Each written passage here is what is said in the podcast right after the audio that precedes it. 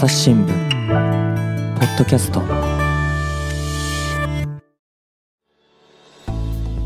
朝日新聞の神田大輔です。えー、新聞業界のですねトピックスといいますか今後につきましてメディアラボの安藤翔一さんとお話をしています。安藤さんよろしくお願いします。よろしくお願いします。でまあね前回ね安藤さんから重要な指摘がありましてやっぱり今このプロプラットフォーマーが全盛であるという中で、まあ、我々こうねマスメディア、えー、新聞社っていうのはこれまで国民の知る権利に応えるっていうことでですね頑張ってきた。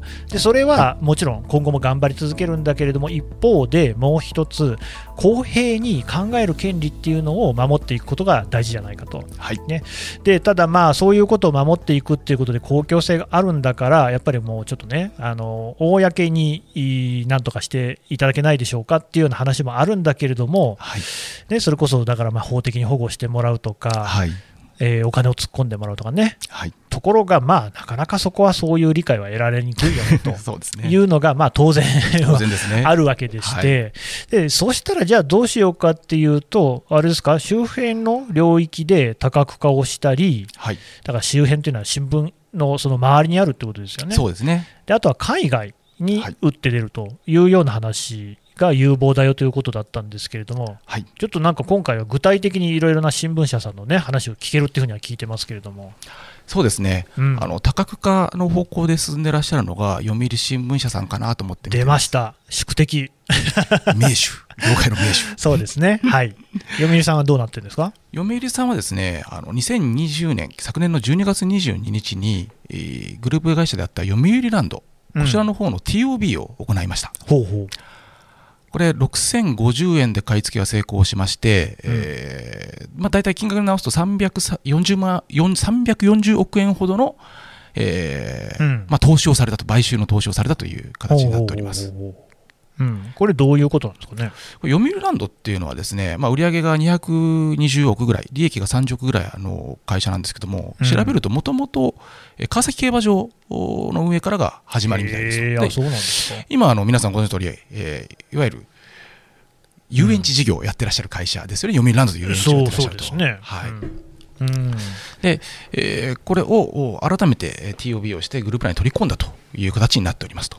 うん、だって読売ランドって名前がついてるぐらいだから、もともと読売のグループ会社じゃないんですか？あそうですね、ただあの、かなり独立した経営をされてたみたいで、えー、今回それを一体経営にするというようなことが、いわゆる公開買付書の中には書かれておりました。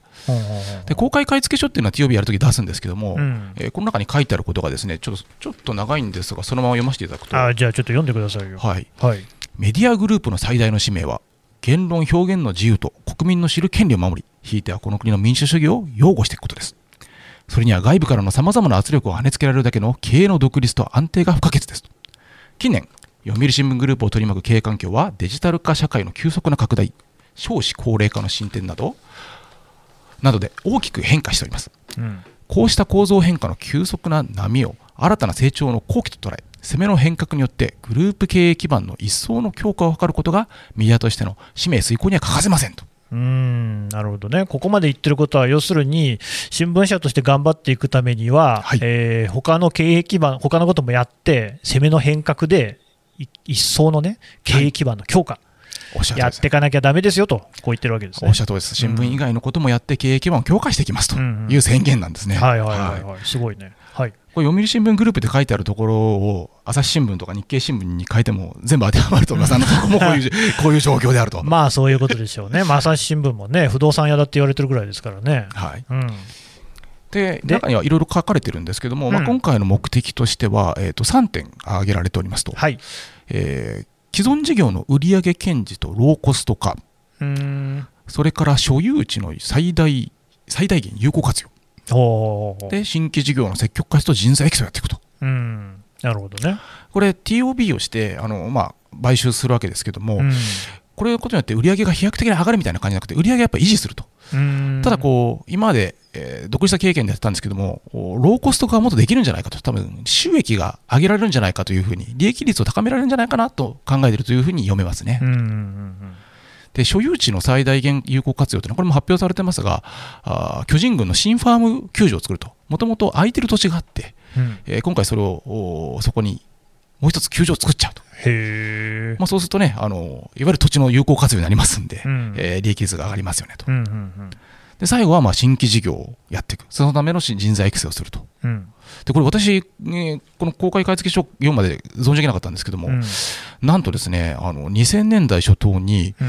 えっと、介護老人保健施設ですとか老人ホーム病院なんかをですねうん。やってらっしゃったんですね。僕結構読売さんの動き見てたつもりだったんですけど読売ランドの動きまで見てなくてですね。あ読売新聞本体じゃなくて、読売ランドがそういうことをやってた。そうですそうです。すでにそれをやってらっしゃって運営されてると、まあ、つまりここに対する知見だとかこう経験だとかノウハウがある状況でこれを今回取り込んだような形になっております、まあ、こういった分野もおグループの中に取り込むことによって伸ばしやすくなるのかなというふうに見ておりますね。え一度もう一回聞きますけど、その読売ランドがやっていたのは、介護老人保健施設？はい介護老人保健施設の読売ランドケアセンター。はあはあ。から特別養護老人ホーム、読売ランド花ハウス、花ハウス。花ハウス。うん。えー最後、長期療養型の高齢者専門病院、これも病院ですね、読売ランド経由病院、や知らなかったですね。うんなるほど、本当にあれですね、経営を多角化してるんですね。そうですねあの、まあ、よく言われますが、日本はこれからすごい少子高齢化で、えーうんまあ、老人のお周りの事業といいましょうか、高齢者向けの事業というのは伸びるというふうにずっと言われてきています。はいはい。あの読売新聞さんもその辺には早めに手を打って、えーうん多角化、そっちの方に進めていくのかなというふうに、これを見てると見えますね。まあ、なんとなくですけど、やっぱり今、新聞取っていただいている方って高齢の方多いですから、はいその辺のシナジーみたいなのもありそうな感じはしますね。そうですね、あの読者の方、あるいはその読者の方の親御さんだとか、うんうんそういった方々があちょうどこういったところのお客さんになってくれる可能性は非常にあると思いますね。なるほど。でただね、私、なんかその読売新聞社のニュースっていうことで言うと、よく覚えてるのが、なんか東京ドームをはいなんか売ったかなんとかってありましたよね。そうなんですよ。あれって何ですか？こう東京ドームさんっていうのは、あの皆さんよく勘違いされるんですけど、もう当然ジャイアンツの本拠地でありますと。そうですよ。なので、どうも読売新聞のグループ会社さんじゃないかと思ってた方も多分、お思ってましたね。でもあれ全然違う会社さんで、独立した会社さんなんですね。はいはい。え株式会社東京ドームという会社ですと。うんで、今回ですね、三井不動産さんが、えー東京ドームさんを TOB すると。うんうんで、えーこれ、買収金額は1200億円というふうにえー発表されてるんですけども、そのうち20%を読売新聞さんに譲渡するというような報道がなされてました。これ、どういう意味合いがあるんですかね？これ、もう公開買い付け書をちょっと読みますと、その中にはっきり書いてあったんですが、どうやら読売新聞社さんから三井不動産さんをお誘いしたみたいなことが書かれておりましたね。で、えー三井不動産さんとしても、お例えば東京ドームのオーナー、大家になった時にですね、うんえー一番使ってくれてる方は誰かというと、当然読売巨人軍さんなので、うんそりゃそうでしょうね。一緒にえー資本提携もしてきいただく中で、うんえー、とシナジーが出ていくというふうにお考えのようです。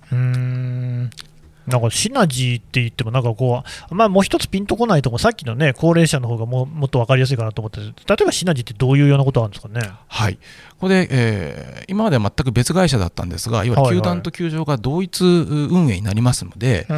まあ、スタジアムの広告スペースもっと拡充していくですとか。ああ、なるほど、そういうことですか。はい。あ東京ドームさんも当然広告営業されてたんでしょうけども、読売グループがあバックアップして一緒に広告を売っていくと、こうするとバーイングパワーがあの、セルパワーですね、売る方のパワーがすごく伸びるんじゃないかと。ああ、それは分かりやすい。はい。うんうん。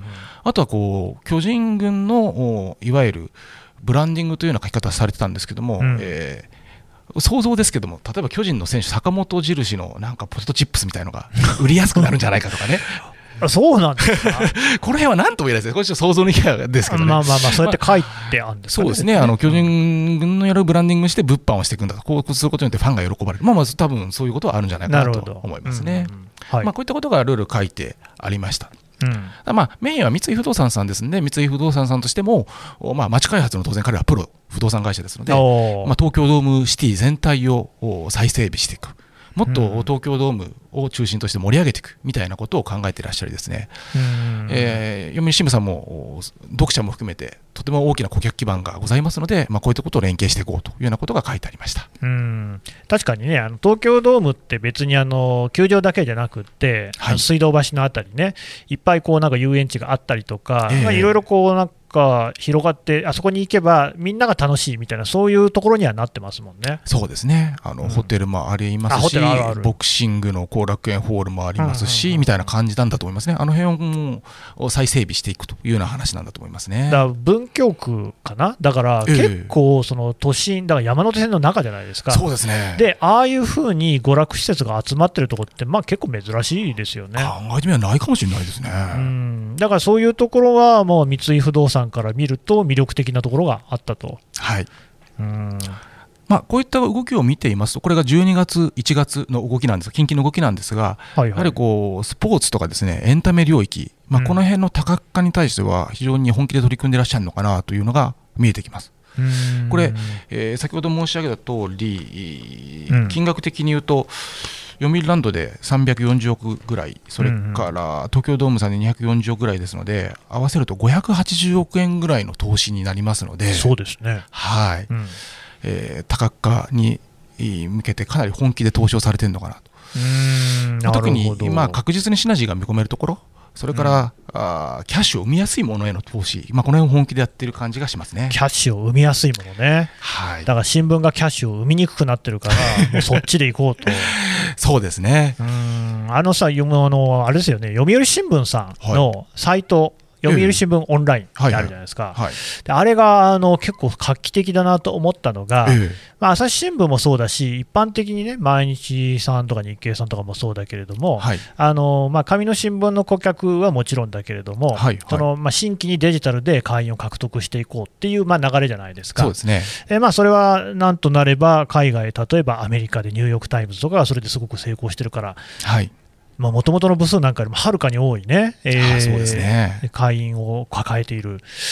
だけど、読売さんってそうじゃなくって、既存の読者の方になんか値上げをするにあたって、はい、新たなサービスとしてデジタルも丸ごと読んでいただきますと。はい、逆に言うと、デジタルを読むためには、読売新聞取らないといけないっていう、そういうこう仕組みでしたよね。そうです、そうです。あの辺のその発想っていうのは、やっぱり読売さん、なんか他の新聞社とは違うところあるんですかね？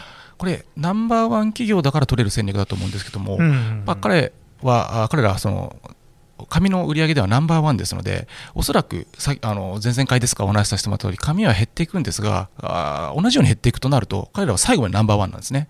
ああ、なるほどね。で紙は法的保護があされておりますので、非常に儲かる構造になっていると。うんでここで残存者利益を取っていくというのがやっぱ彼らの正しい戦略ですので、うんうんうんえーそれに向けて、えー紙の読者の魅力を高めるためのデジタル。うんうん。うん。逆に言うとこうデジタルに例えば500億投資すること彼らとしてもできたんですけども彼らは多分デジタルに500億投資してもリターンがないというふうに考えているとも言えます。割り切ってますね。割り切ってますねあーそこら辺はあれですか、元販売局のね、はい。安藤さんから見ても、これは正しい戦略っていうことですか？これナンバーワンはこうすべきだと思いますね。残存者利益をどう取っていくのかっていうのが、あー彼らの正しい戦なるほど、略だと思います、ね、王者らしい振る舞いと。王者の戦い方ですね。でもね、ちょっとなんか気になるのが、はい。僕もその読売さんのね、サイトはもうあの、リニューアルされた時に、ええ。から、あーまあ見てるっていうか、リニューアルされた時に見て、また最近ちょっと見てみたんですけど、はい。あちょっと変わったなと思ったんですよ。ええまあそのごめんなさいね、正確なところじゃないのかもしれないけれども、はいもうあのリニューアルされた当初の読売新聞オンラインって、ほとんどの記事があの会員じゃないと1行も読めなかったんですよ。ああはいはいはいはいはいだけど、最近、結構読める記事が増えてる気がするんですよね。あらうん、だからなんかそのやっぱさすがにあのもう読者だけ囲いすぎなんじゃないかっていうような感じにひょっとしたらなったのかなっていうそれは安藤さんは知らなかったですか？あそれはちょっと存じ上げないですね、うん。こうね、それこそヤフーさんとかそういったプラットフォームにうん。うん出してるというイメージはすごい強いんですけども、お彼らの自社サイトですか、自社サイトにそう、手こ入れをしてるイメージはあんまりなかったですね。うん。まあわかんないですけどね。それは僕の思い違いかもしれないけど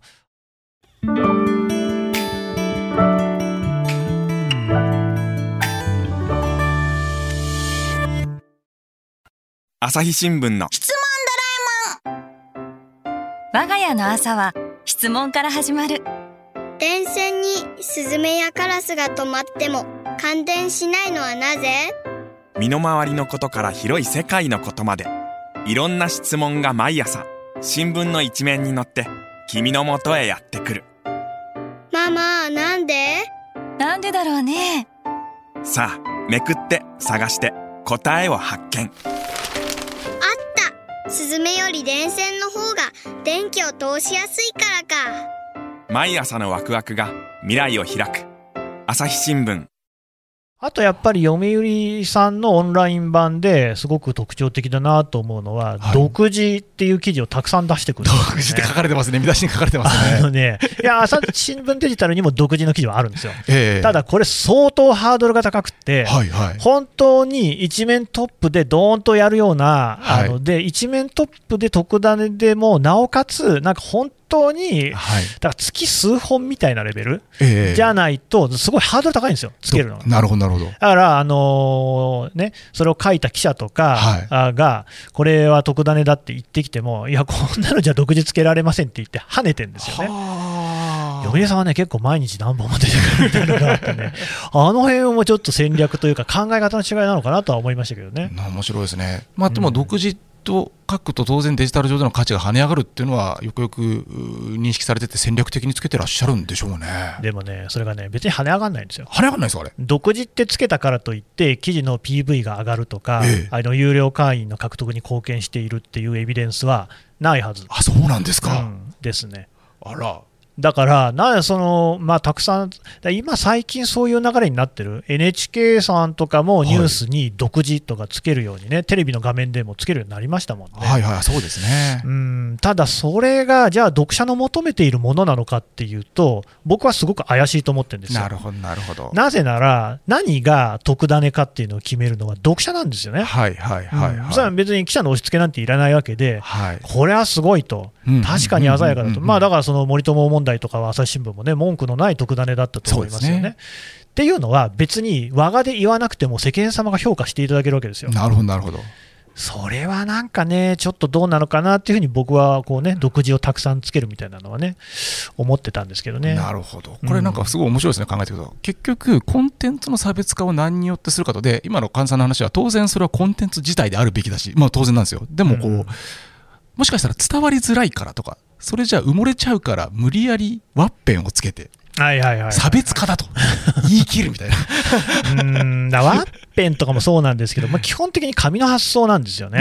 なるほどうん、誰も別にそのデジタル上でワッペンとかで読んでないし、そうですね。だなんかそもそも、ええ。あのまあ、朝日新聞もそうだし、多分だから読売さんもそうだと思うけれども、ええ。朝日新聞デジタルのトップページから読んでくれる人なんて、もうほとんどいないわけですよ。はいはいめっちゃはい少ない。そうですね多くはヤフーニュースに載っているとか、うんうん。あるいはツイッターで回ってきたとかか、そうですね。いうことで、要するに一本一本の記事をこうバラで見てるわけですよね。えつまりその朝日新聞なり読売新聞というパッケージでは見てないわけじゃないですか。えはいはい。だからもうその記事そのものでもうなんだったら多分あのね見出ししか見てないわけですよ。はいはいはいはいはい、うん。というような時代において、そのなんかその紙としての位置づけ、例えはい。ばさっきのワッペンがそうだけど、ええ。それからあと連載、はいはいはいはい。連載を連載として読んでくれるなんていう構造はネット上にはないわけですよ。うんうんうん。連載の中とか芸とかが5回目、6回目とかがたまさかそのツイートに乗ってやってきたので読む。あります。個人でもありますその経験。そうですよね。はい。で、まあそこでそのそこからリンクが貼ってあって前の記事を読むってことはあると思いますけど、はい。はいそれは全部そうなんですよ。別に他のそのね、もともと連載じゃない記事だって、はい。そこからリンクが貼ってあって関連の記事を読むっていうのは普通にやってるわけですから、はいはいまあ、要はね、そういうその新聞の紙の構造にデジタル上でこだわっていても、まあ、あまりそこは意味がないというふうに僕は思ってるんですよね。なるほどなるほど。で、読売さんのサイトを見てると、ええ。確かにそうなんですよ、紙の発想が多くて、逆に言うと、でもそれは、そういうことだなと、最適化だなと、つまり、はいはい。えー朝日新聞に関してもそうなんですけれども、ええ。やっぱりその紙の新聞で、特にあの年を重ねられた方が何に困るかって言って、紙が毎日溜まってくるんですよね。はいはいはいはいはい。そうすると、あれをこう捨てる、はい。まとめる、これが重労働になってくるわけですよ。そうですよね。新聞って1ヶ月分まとめたらめっちゃ重いですからね。はいはいで、あの、お年の方だと、やっぱそれをね、あの廃品回収場みたいなところまでね、はいあのはい持っていくったって、これは大変なわけじゃないですか。えそうすると、それが理由になって新聞から離れるっていう人は、まあ結構いらっしゃって、はいその時に、でも、今こうやって iPad とかで、こうやって紙面読めますよっていうふうにお勧めできるっていうことで、まあ、各社紙面をね、その表示できるようにしてあるわけですよね。はいはいはい。でだから、まあ、そういうその紙の読者からデジタルに移ってくるっていう人は実際いるんですけど、ええただ、多分読売さんはそこを見てんだろうなっていう。その別にツイッターで記事が回ってくるとかっていうのは、まあ、あのもちろん意識はしてらっしゃるかもしれないけど、まあ、二の次、三の次っていうような感じなのかなっていう僕は印象ですけどね、どうですかね？はいはい多分そうなんでしょうね。うんまあ、紙、やっぱ中心だとそういう発想になるんだなって今聞いてて思いました。うん、明らかに紙を中心に回していて、でもだからそれはね、安藤さんの指摘通りで、うんうんうん。なんていうか、一つの、まあ、やり方で、まあ、なんとかあっぱれと思って見てるんですよ。はいはい。やっぱりそこにこう振り切ったんだなっていうところがね、でそのまあ、前回の話でですけど、ええ。その結局その、まあ、考える、公平に考える権利っていうのが大事だよって話があって、え。でそこで一つ大事になってくるのが、まあ、私なんかも言いましたけれども、今、スマホだとね、自分のこう欲しい情報とか、自分がクリックしそうな情報しか流れてこない、えそうですね。つまり関係ない情報が流れてこない。はい。一番関係ない情報を流してくれるのって、まあ、新聞なんですよって僕は思ってて、ええやっぱだって安藤さんもそうだと思うけど、一面トップの記事が必ずしも自分の興味ないことってよくあるじゃないですか。もうほとんどですね。ほとんどそうでしょ。そうなんですよ。でもそこがいいんですよね。そうですね。だからね、この間ね、ええあの特派員にその語学の習得どうしますかって話を聞いたんですよ。はあ、やっぱりあの特派員ですから、当然英語だったり、はい。他の言語だったりをこう勉強してね、ええ。で、まあ、その特派員になってるわけで、別にはい帰国子女がみんなそういう風だっていうことでは全然ないんはいですよね。はい。私も特派員になりましたけど、全くあの帰国子女ではありません。あら。もう純勉強されジャパン。勉強されたんですか？あの日本でずっと、まあ、まあそうなんですけど、その中で一人、ええ。あのジャカルタの支局長の野上秀文っていうね、えーはい記者がいるんですけれども、えまあ、何の因果かね、英文っていう風に書いて名前が秀文なんですけどね。あら、かっこいい。でも彼が、まあ、僕、彼をよく知っていて、ええ昔から。でね、いや、英語がそんなできるタイプでは全然なかったんですよ。あの、事件とか強いタイプ。なるほど。あの、剣道をね、やってたりっていうことで、まあ、いわゆる体育会でで、まあ、あの、本当にあの、切符のいいね、爽やかな男ではあるんですけれども、はいまあ、知的な感じは一切なかった。で、そんな彼がでもハーバード行ったんですよ。あら、すごい。で、そのハーバードに行ってからも彼はいろいろ苦労して勉強してたらしいんですけれども、はいその彼が言うのが、はいボストンでええ。その地元紙をええ。紙で撮ってたんですって、デジタルじゃなくって、はい。でね、最初はやっぱり英語に対する苦手意識があったから、はい。それを払拭するために、まずその新聞をね、こう手に取るじゃないですか、はいはい。だって配られるから、まあ、物理的にありますからね。読みたくないなと思って片付けるのにしても、ええ。一応手に取らなきゃいけないんですよ。なるほど。そうすると一面の記事を見るわけですよ。はいはいはいはい。それでいいってことにしたんですって。はあ。でもね、それを重ねていくうちに、だんだんね、自分の心のええ。マインドブロックみたいなのが解けてくるんですって。ね英語に対するそのコンプレックスみたいなのが、まあ見出しぐらいは読もうかっていう話になって、はいだんだんその1行目、1段落目は読もうかって話になってっていうので、まあハーバードなわけですよ。はあ、すごい。それってバカにできないなと思って、つまり新聞を捨てるためだけでも取ってると、毎日一面の見出しが目に入ってくるんですよそう。ですね。これが実は、まあ、まさに公平に考えるっていうところに直結してるような気もするんですよねい。や、面白い話ですね。うんだから実は読売新聞さんのやり方っていうのは、そこを一番こう芯で捉えてるのかもしれないっていうふうに、ちょっと思ったんですけどね。はいはいはいうんはい。どうですか、いやー、そうですね。うん、今なんか、全然違う話一瞬していいですか？いいですよ、先ほどその紙は大変だって話あったじゃないですか。大変大変。僕はその5年前に最初メディアラボ1回来て2回目メディアラボなんですけどその時にそれ解決したいなと思ったんですよ。おでみんな思いますよね、ね。製。紙会社の研究所に行ったんですよ。へえ、すごい。ブレスト市に、うんうん、どうですでかやっぱ重たくて邪魔なんですと、うん。でなんかこう薬をかけたら砂になるとかああ、トイレに流せるとか。面白い。うん、なんかこうあれは利用できればいいので確かにね。部屋に置いとくと匂いを取れるとか、うん。なんかなんかできませんか？まあ、今でもペットのね、猫ちゃんの中にね、使ってらっしゃるって方もいらっしゃいますからね。うん。ですごい怒られまして。え、どういうことですか？あのさ、神はエジプトの時代時代からあるからさ、って言って、もうイノベーション起きないんですよ、みたいな。えー、そうなの？ただ、面白いことおっしゃってて、うん。いや、インクの方がまだありますよと言われましてね。ほうというと？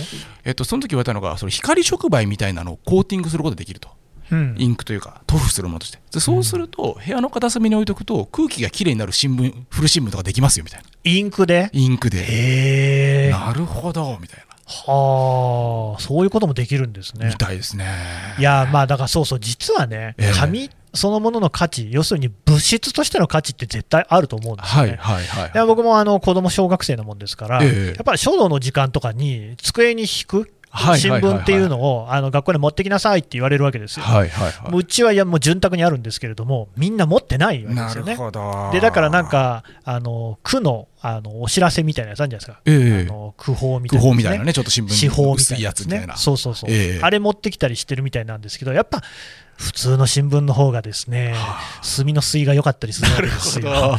でね、考えてみてほしいんだけど、あんなでかい紙、他に見たことありますかっていうね。ないですよねピラさんででだからね、新聞で作るとね、あの例えば子供の日のはい。兜なんかも、めっちゃでかいのが作れて、自分でかぶれるわけですよね。折り紙では無理ですよ。おー。だからね、なんかそういうものとしての価値、あとね、あれってね、あの寒い時とかね、公園とかであれにくるまってると結構あったかいんですよ。う ん物理的価値ですね。そうそう。あの結構ね、ホームレスの皆さんにね、取材した時に褒めていただいて、なるほど新聞は役立つよって言われてこれはそういう使い方もあるなみたいなね、なんかその、その、そのうちっていうのを待ってたらダメなんだけど、はい。やっぱそのさっきの話みたいに、ものとしええ。てこういう使い方ができますっていうところが、なんか強まっていくといいですよね。僕そういった意味じゃ最近あのソロキャンプって流行ってるじゃないですか。流行ってる、広瀬さんみたいなね。あれに新聞持ってってもらいたいなと思うんですよ。つまり燃料にもなるしはいはいはい、人じゃないですか。時間あると思うんですよ。なるほど。読む時間もある。スマホいじったら電池なくなっちゃいますんで ね。一晩中読んで燃やしてくれと。ね。スマホ電池なくならないぞみたいな一挙両得。一挙両得。うん、一石三鳥ぐらいの感じ。ねえぜひソロキャンプに行かれる方はですね新うん。聞コンビニかなんかで買って持ってってくれると嬉しいです。え。安藤さん、確か読売さんの戦略について話してたと思いますけど なんかだいぶずれましたけれども まあまあ、でもね、読売さんについては大体語り尽くしましたもんね。そうですね、はい。あの紙を中心にという話で先ほどおっしゃったところなるほどね。ですねはい。で、ちょっとね、もうだいぶまた時間来ちゃったんで、他の新聞社さんも当然ありますから、はい。そこはね、次の回にお話ししていこうと思います。はい。安藤さん、どうもありがとうございました。ありがとうございました